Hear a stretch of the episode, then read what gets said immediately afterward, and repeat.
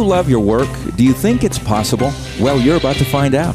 It's time for 48 Days to the Work You Love with Dan Miller on the 48 Days Online Radio Show. Whether you need a professional tune up or a work overhaul, this is the program for you. Now, here's your host, Dan Miller. Well, here's our theme for the day What are you becoming? You know, it's pretty easy to measure what we're getting and a lot of times we look at that. But the question is, what are you becoming? A little more difficult to quantify that. We're going to be looking at some of the issues surrounding that today. Got some interesting questions that lend themselves to that. Here's some of the questions we'll be looking at today. Dan, your advice does not seem to work in Atlanta, Georgia. Well, there's an interesting way to start off today. Advice just doesn't work in certain parts of the country. Dan, is it okay to quit a job if it's causing health issues? In listening to you, Michael Hyatt, and Dave Ramsey, the concept of intention is referred to many times. What is intention? How can I contribute and offer value to others without ripping off the giants already out there? About this one? I like this one. As a salesman, is it tacky to ask current customers about job opportunities in their companies? Dan, I'm meeting with a millionaire every week. What should I be asking him? Well, great questions as always. Want to do a little bit of a follow up from last week. Here's our quotation for the day. It comes from Henry David Thoreau, who said, What you get by achieving your goals is not as important as what you become by achieving your goals. Now, I love illustrations. I mean, I, I love, you know, the stories that just kind of hammer home a point. I want to read you just a real short little story.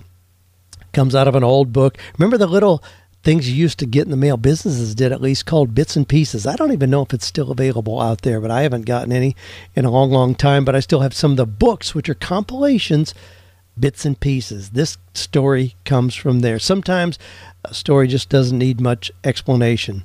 A monk who was traveling in the mountain, found a precious stone in a stream. The next day he met another traveler who was hungry, and the monk opened his bag to share his food.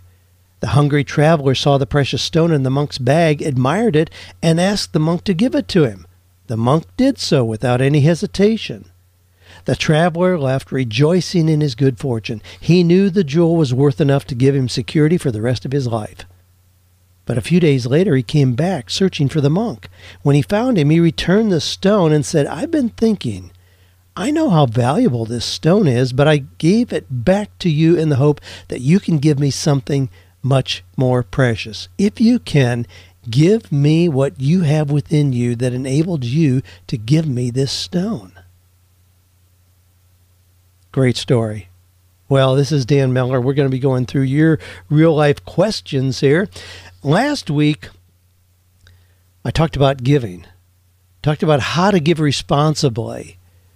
Told a story about a young girl that we're helping out who we, you know, gave the fourth or fifth car to, and how I'm going to try to monitor that process to have it be more of a learning experience than just just a gift to help her learn the principles I want her to learn uh, not just to continue to be on the receiving end of somebody else's generosity. Well, some people ask you, you know, is she motivated to change? Some people mention giving her Financial Peace University and allowing her to go through that. Well, I think she's motivated to change. She really does want to. But you know how they say life happens. And when you're working a full time job, two part time jobs, have three small kids living in government housing, there are a lot of squeaky wheels. And she operates primarily by the squeaky wheel principle. There is no margin left in her life. There's no margin left for personal exercise, as an example, for addressing the needs of eating more healthily.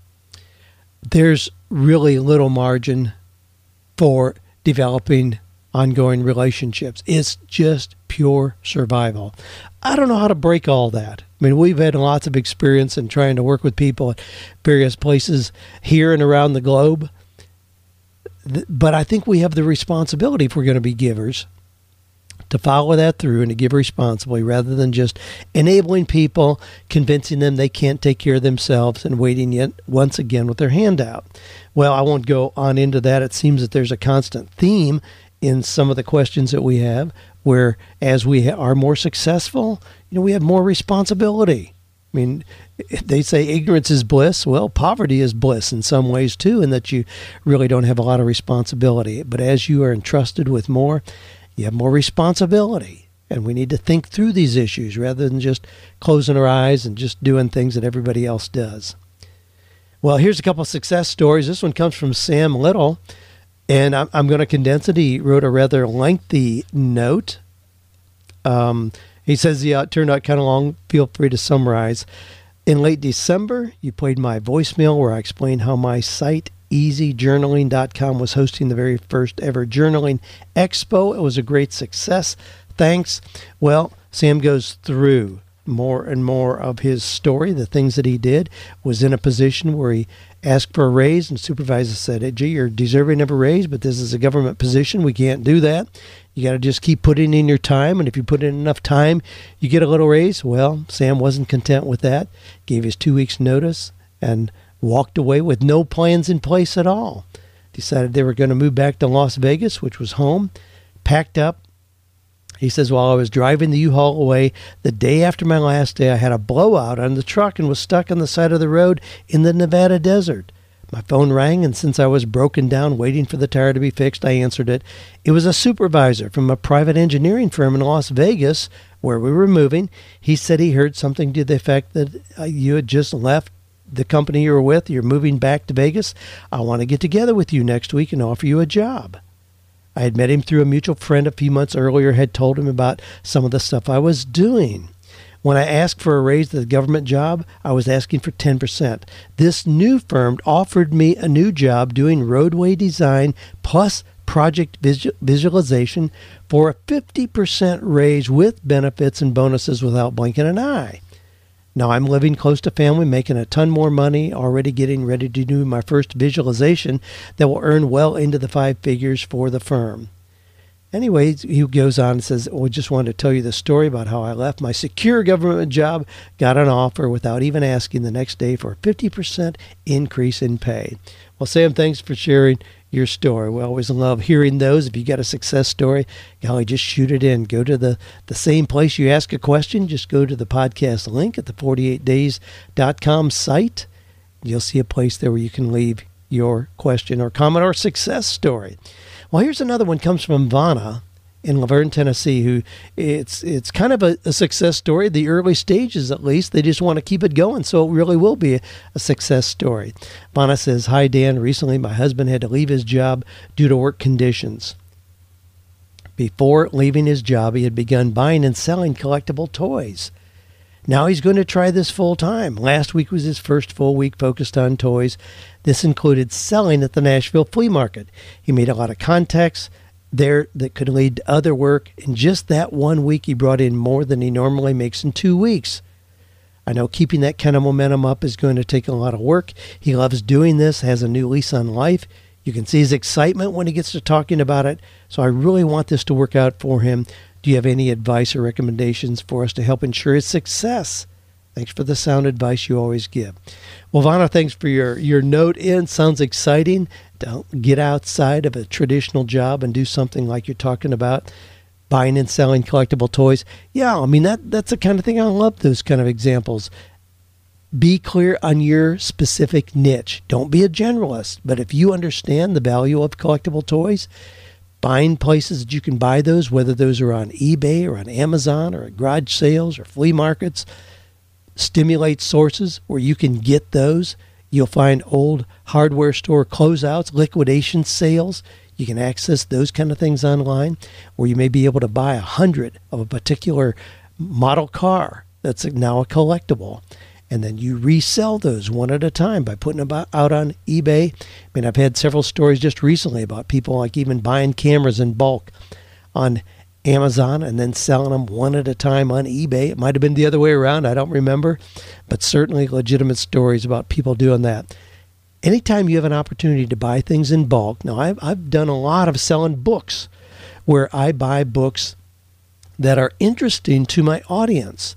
So part of this is having an ongoing audience where you build your platform.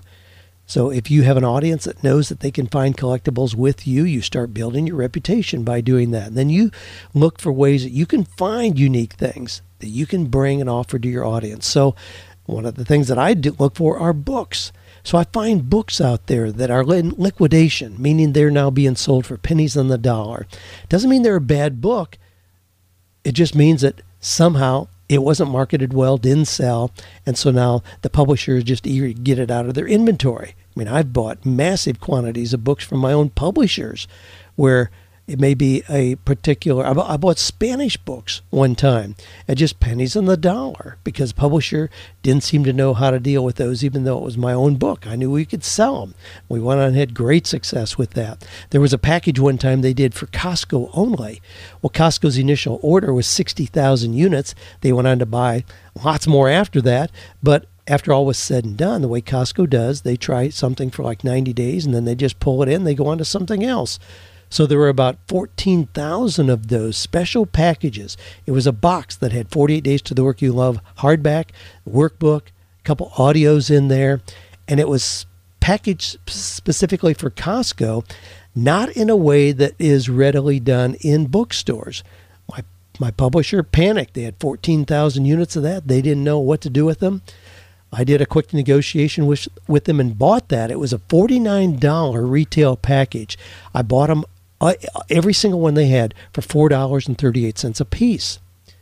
Now that we sold most of those for twenty dollars a piece. I mean, anytime I can do five times our investment, yeah, I consider that a good purchase.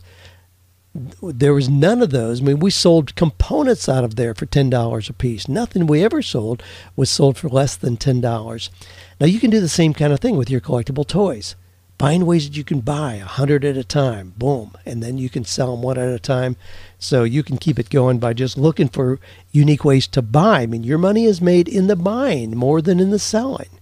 You know what things are going to sell for, kind of average ranges. So your your profitability comes from being able to purchase things at deep, deep discounts. Well, let me move on. Uh, good evening, Dan. I listen to your podcast show every Friday. I've taken your advice, but it does not seem to work in Atlanta, Georgia. I've tried time after time to acquire successful mentors, but most of the time I'm told no, or they don't have the time.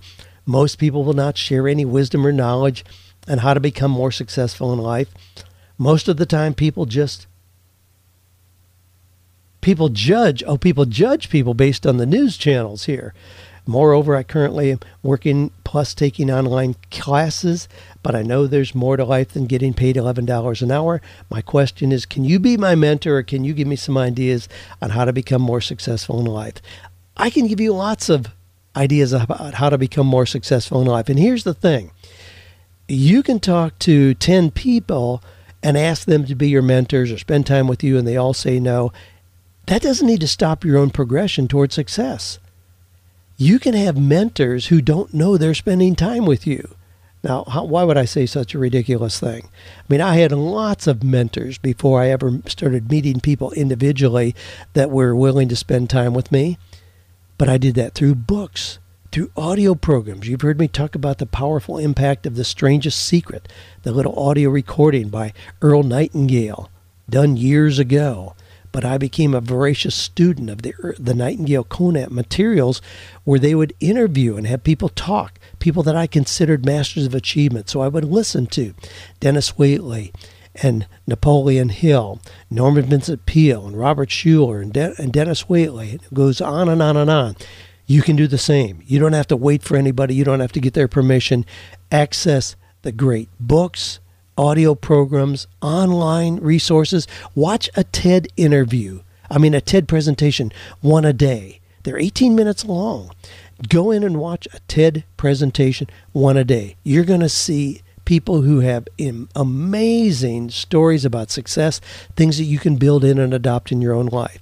So don't be too turned off. And I'll have to and I'll do humility reject your idea that my principles don't work in Atlanta. I mean, my goodness, if I started listening to people I know in Atlanta who are extremely successful, we'd take up the remainder of the podcast just listing those names.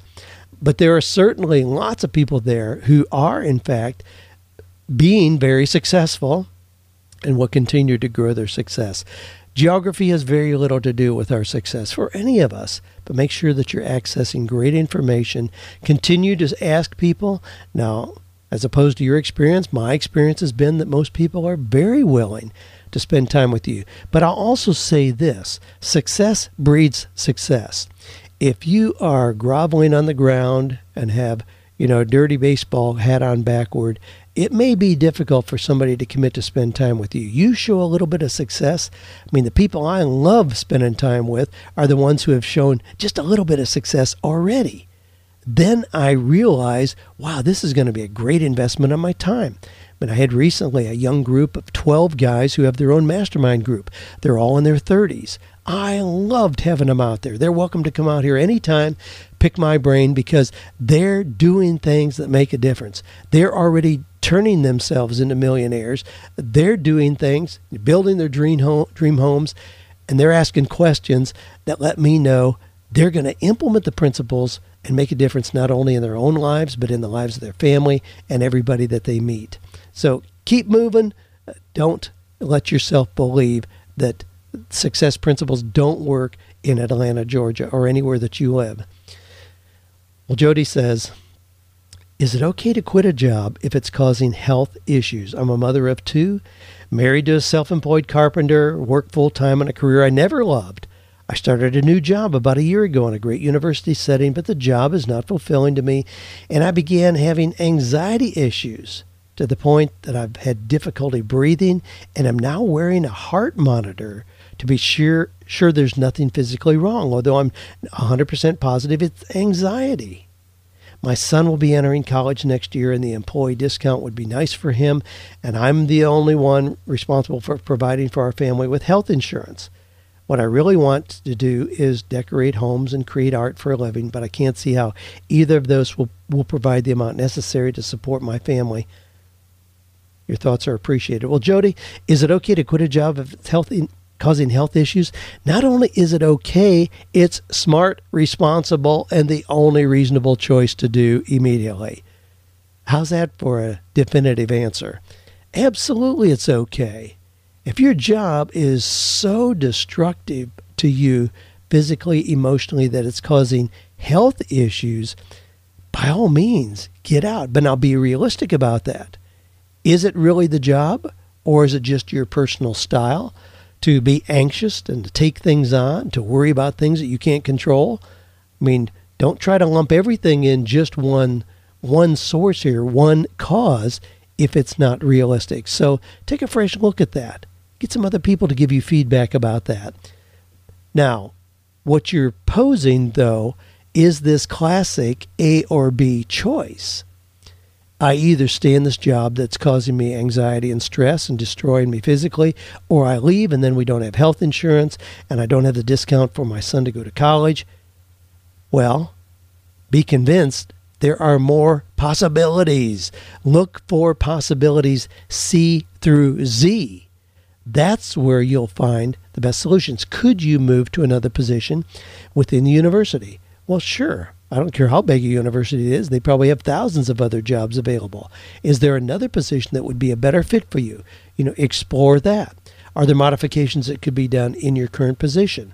Is your current position requiring skills of you that you really don't have or personality traits that you really don't have? Is it just a poor match? So look at all those possibilities and look at the things where you could come come out with and solutions rather than either or. Well, let me go on. Well, podcast. Craig says podcasts have come and gone over the years, but yours remains the constant. I look forward to it every week, and I usually listen to each one more than once. My wife and I have started a business selling products on Amazon. I'm a Jeep lover and got a wholesale account with one of the bigger Jeep Jeep parts companies. After reviewing their wholesale price list, we've determined the margins just aren't there for us to sell their products and be profitable.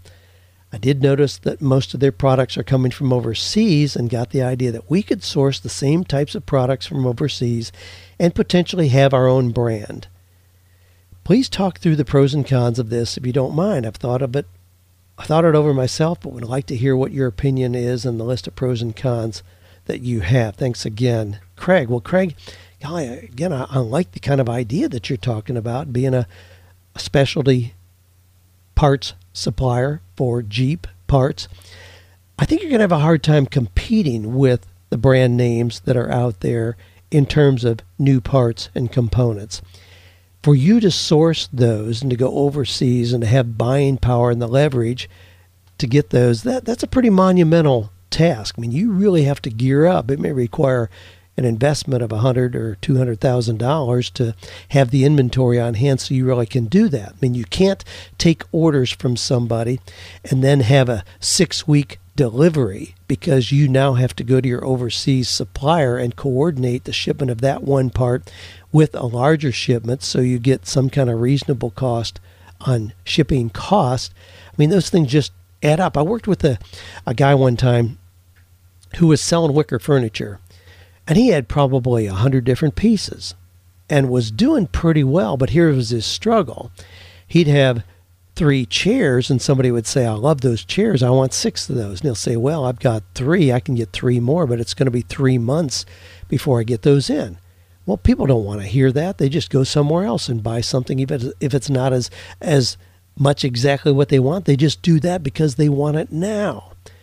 I told him, I said, rather than continuing to deal with this, because he would have to buy a container of furniture. Now, if you, you see the containers, if you've ever been at a port, you see them coming in on the big ships. They're essentially a tractor trailer trailer. So they those that's a container. So he has to get one of those full to get reasonable shipping cost. Well, that's a pretty big thing. And to get one of those over here takes a couple months. I said, why don't you reduce the number of choices that you have so that you have rather than 100 things, you may only have 30 items that you stock at all, but you become known. So you have chairs, tables, lounges, cabinets, whatever. So you have like 30 items and you have deeper quantities of inventory for just those. Well, that's exactly what he did, and he went on to be very successful with that. But that's the kind of thing you run into when you're dealing with overseas suppliers. It's not just a walk in the park to negotiate an agreement with an overseas supplier and then have it be manageable in a small business.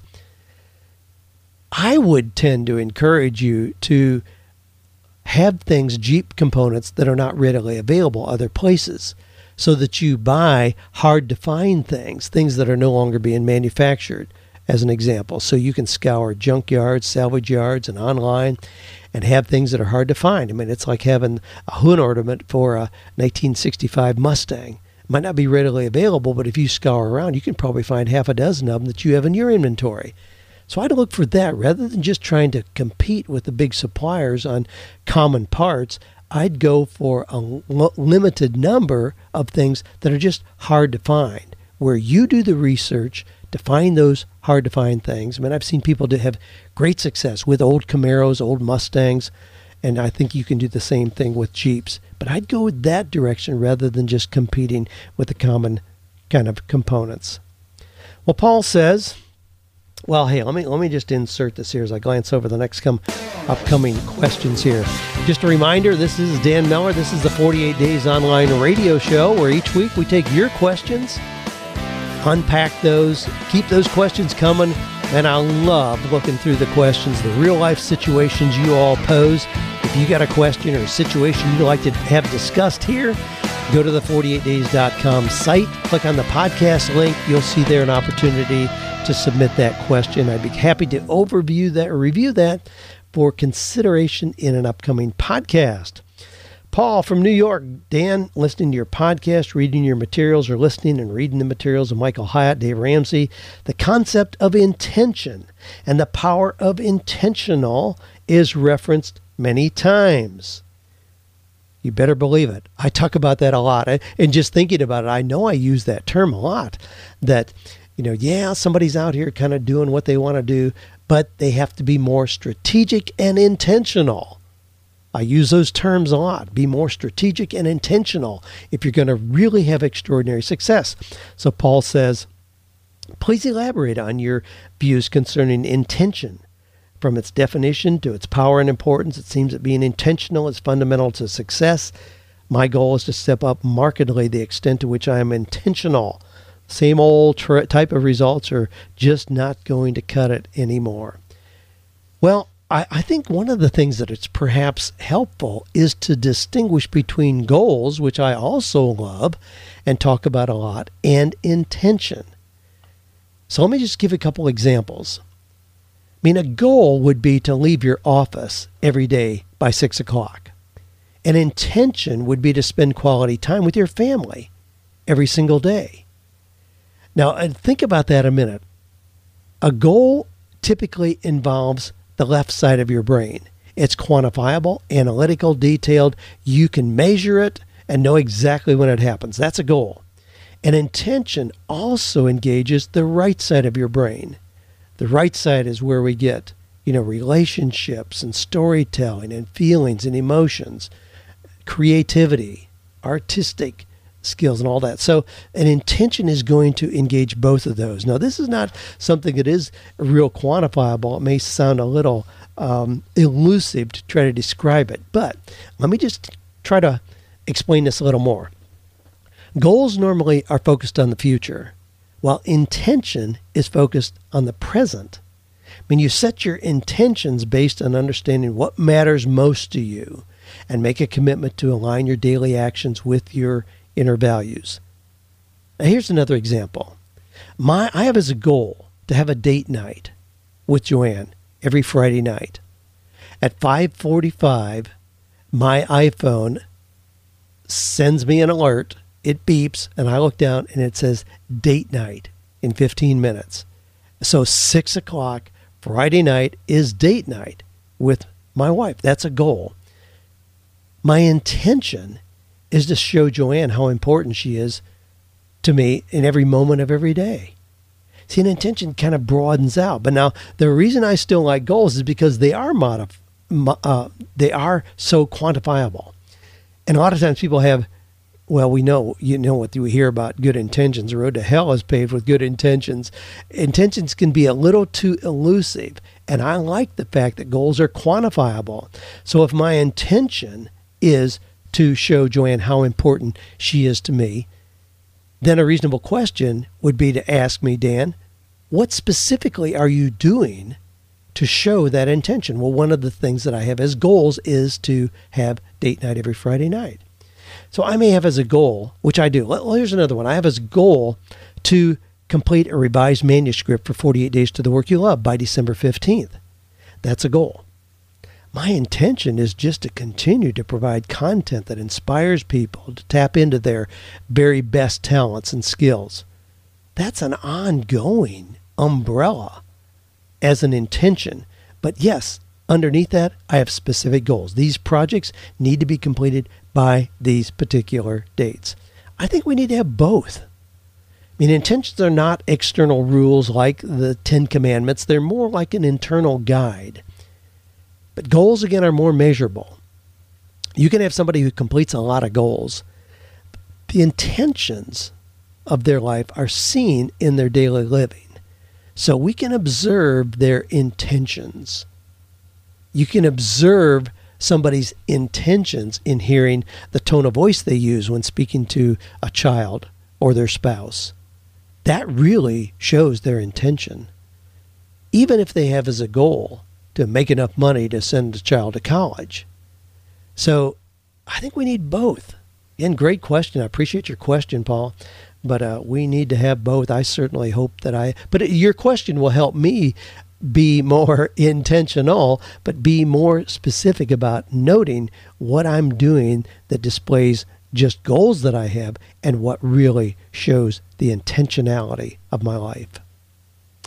Well, Mark from Middletown, Connecticut says, I recently started a blog. I eventually want to offer coaching and my own products of some kind, although I'm not sure what that would be. My question is how do I set myself apart and be different, offering something unique that hasn't already been done? Like Dave Ramsey does in personal finance or Focus on the Family does in faith and family area.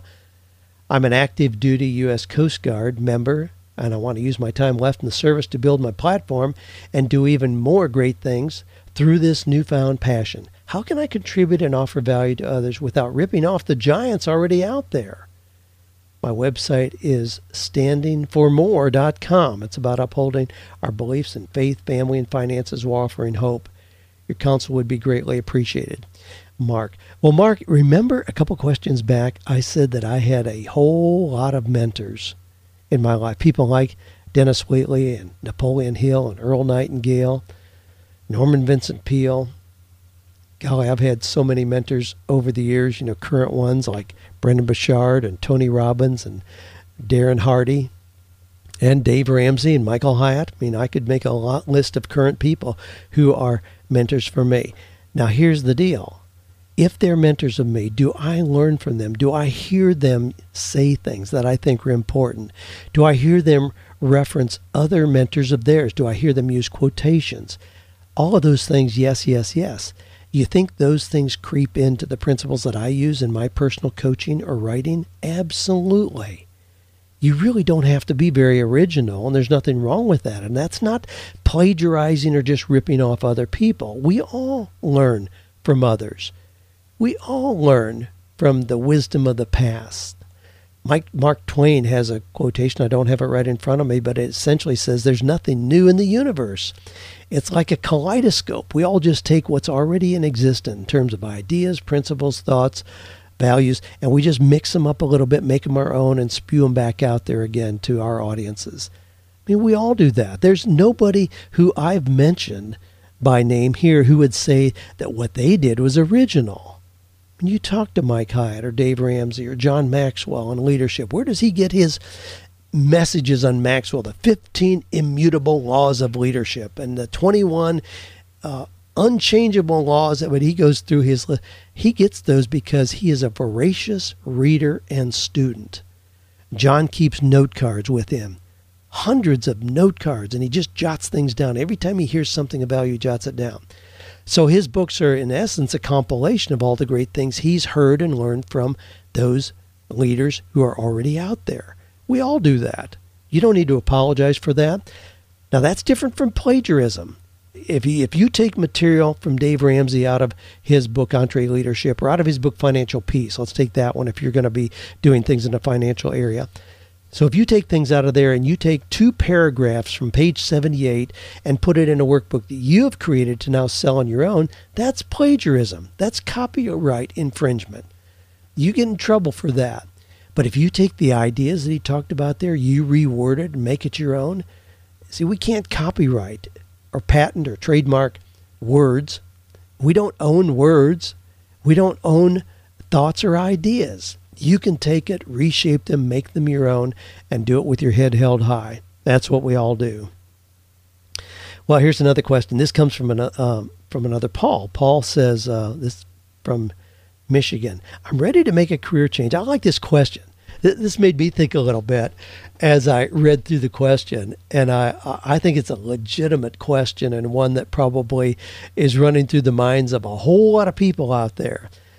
He says, "I'm ready to make a career change and have a question about job search ethics. I'm in sales." And I'm a supplier for several customers that I would love to work for and with. But I struggle with the idea of asking them about employment opportunities within their company while still being their supplier. It seems to me to be unethical, risky, and taboo, but on the other hand, it's so tempting. These companies are the exact companies that I've been targeting with my job search, but have not yet been successful in landing a position. When a position is available with a company, it's always helpful knowing someone who works there, but still there are no guarantees. Is there a tactful approach to inquiring about positions within their company, or should it not even be a consideration? Thanks, Dan, for all your wisdom and passion. Well, Paul, that's a great question.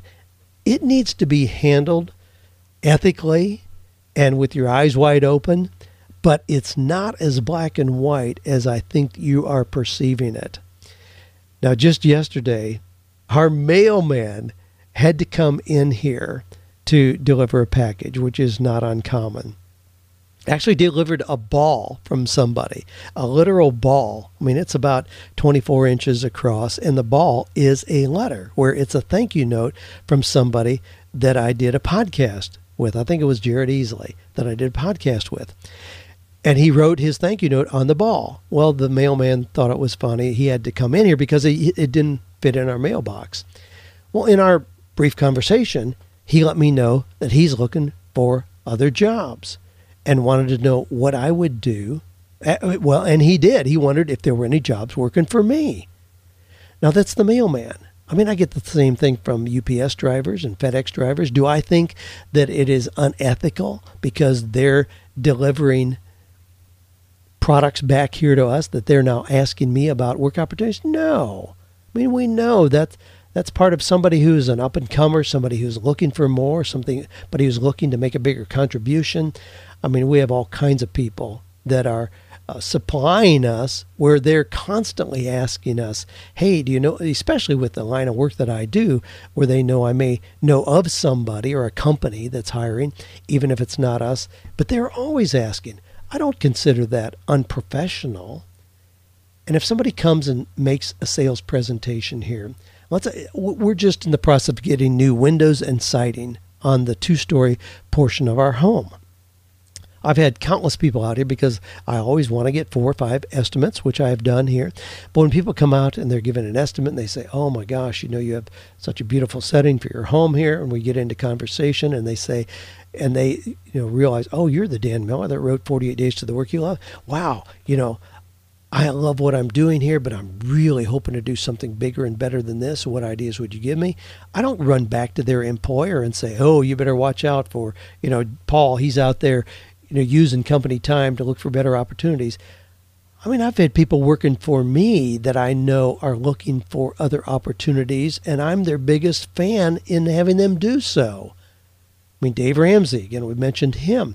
I mean, Dave has people come to him. I mean, a lot of times working at Dave's is a stepping stone. People come there, they have made great connections because of being there. The people Dave has come in to do their weekly Devo on Wednesday morning alone give them connections to amazing new opportunities. But just the, the, the way that everybody's connected and talking to lots of people around the country and around the world, there are new opportunities being dropped in the lap of people there every single day. And people ultimately say, you know what, I do want a new opportunity. And a lot of them decide, this is what I want to move into. Dave doesn't go back and slap the hand of the persons that that was uh, you know the company that they're now going to thinking hey you're recruiting inside my company. Now we realize people are changing they're developing they're growing and in doing so a lot of times people are looking for new opportunities. I think you can hold your head high and talk to those companies that you are calling on them. Just let them know you're uh, you've been at this position for quite some time you've enjoyed it but you're exploring new opportunities. What would they suggest just get their advice and opinion. It doesn't mean that you're secretly knocking on their door saying, Will you get me a job so I can get out of the one I'm in? No, just say, You know, I'm at a season in my life where I'm looking at new opportunities. What kind of things would you suggest for me? And if they say, Wow, knowing you as I do, you'd be a great fit in our company. Boom, right here. Now, that may precipitate a conversation between them and the owner of your company before it goes any further. That's okay. Be open about that. These things don't need to be done behind the scenes, under the radar, and secret. It's a legitimate part of all of the, the lives that we are all living in the companies we are all running. Andrew from Pennsylvania, in one of your recent podcasts, you responded to a question about somebody looking for millionaires to talk with. Now, this is the other side of an earlier question where a guy said nobody would agree to talk to him or mentor him at all. Andrew says, gee, you talked about somebody looking for millionaires to talk with. I have a follow up to that because due to a recent job change, I now have the opportunity to have a casual one on one meeting with a millionaire every week. He's a man who built a small company into a multi million dollar operation, and I have great respect for him both as a businessman and, and as a personal friend. I have aspirations of starting my own business and want to take advantage of this opportunity. Trouble is, I'm not entirely sure what to ask. I'm wondering if you could make any suggestion of what kinds of things one should ask when they have an opportunity like this. I have some ideas, but thought it would be great to ask your ideas. Many thanks. Well, Andrew, what a super opportunity.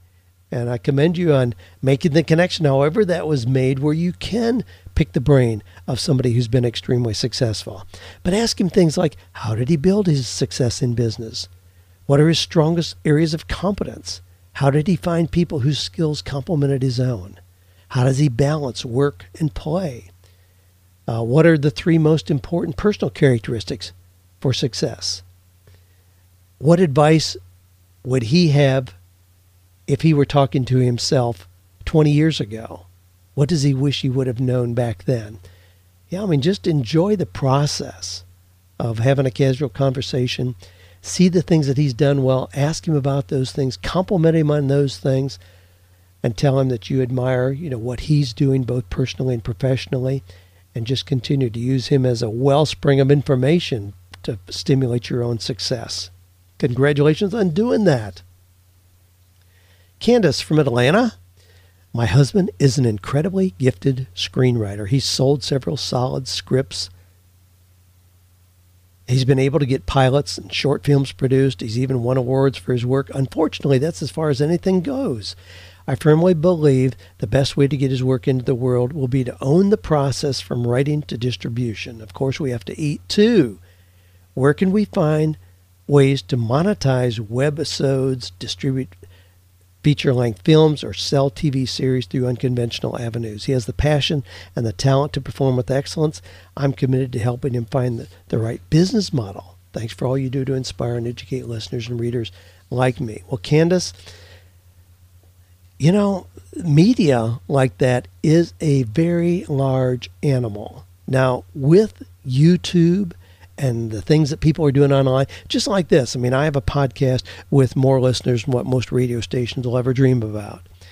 Terrestrial, solid, bricks and mortar radio stations. I love the fact that we have those opportunities available to us.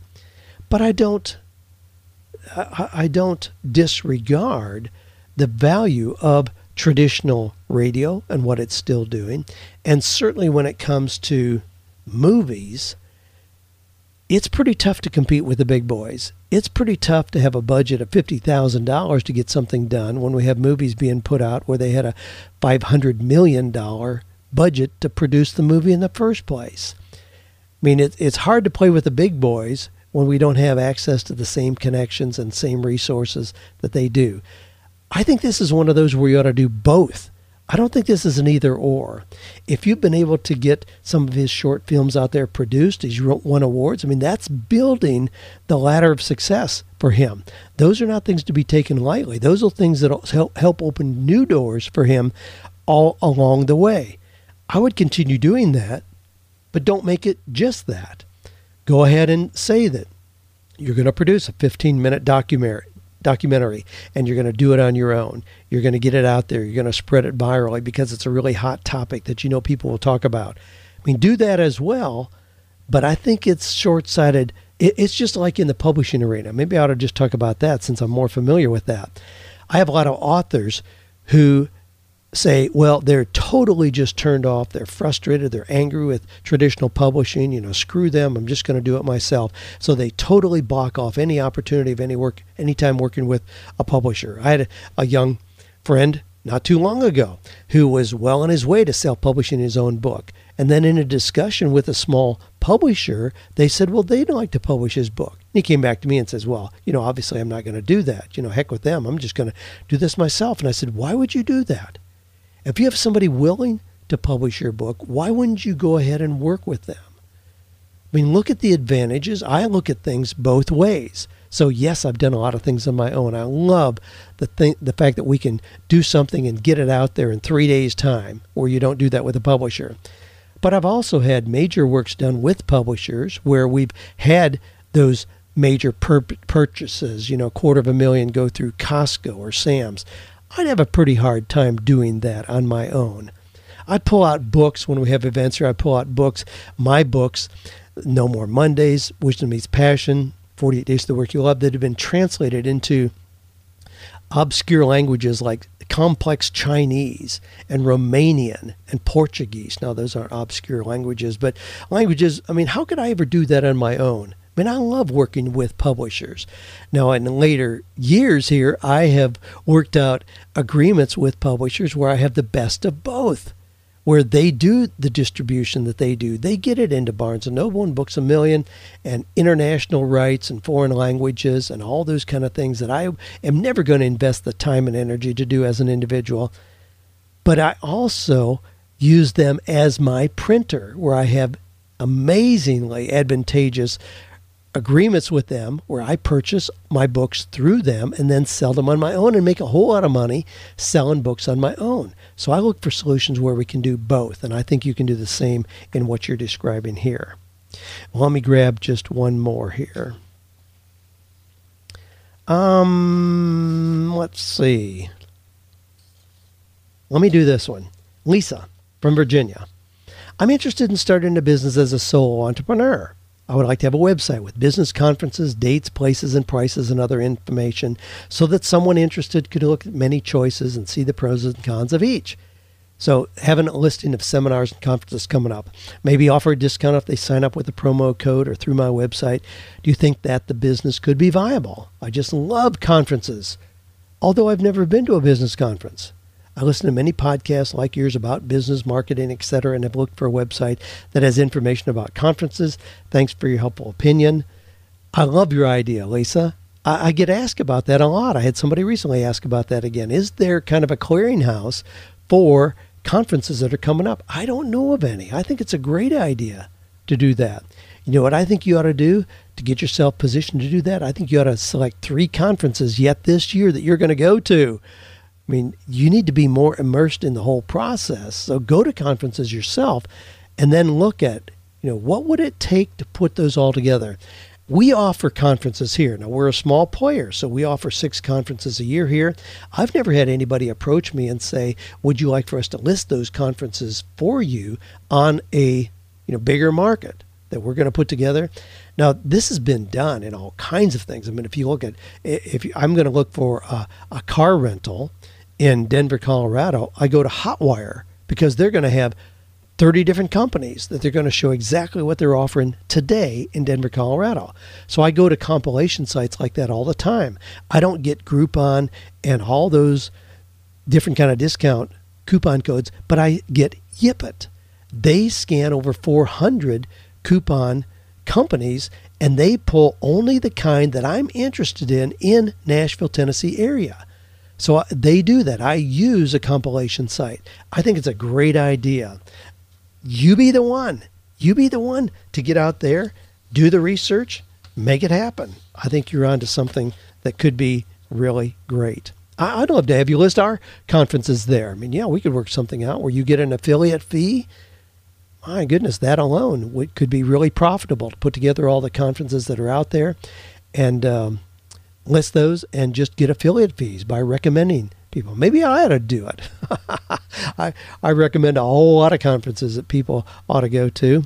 Um, that's probably something we ought to have available to show other people conferences that I would recommend on a, some kind of a, a list rather than just a random mention here and there. Well, we're out of time. Here's just a recap. Remember, we had people somebody in Atlanta, Georgia that knows the principles. I talk about don't work there. And of course, we heard from other people in Atlanta, Georgia that are doing quite well. Is it okay to quit a job if it's causing health issues? Absolutely. Not only okay, you need to be out of there in 30 days. Uh, know the difference between goals and intentions. Make sure that you are being intentional about what you're doing as well as just being quantifiable about goals that you've got let it be known what your intentions are, intentions that involve the right side of your brain as well as the left. You don't need to rip off the giants out there to do something on your own. You can borrow their ideas, concepts, learn from them like we all do. Nothing wrong with that at all. And is it tacky to ask customers about job opportunities with them? No, not at all. You can do that. I think it's a great idea to let people know that you are looking for new opportunities. What advice do they have? Hey, our quotation for the day came from Henry David Thoreau, who said, What you get by achieving your goals is not as important as what you become by achieving your goals. Thanks for your participation in the 48 Days community, whether that's just the resources we're offering or in the .net community that's growing dramatically every single day. We appreciate you being part of this amazing group that is finding or creating work that is purposeful, profitable, meaningful, all those wonderful qualities. We will not settle for less.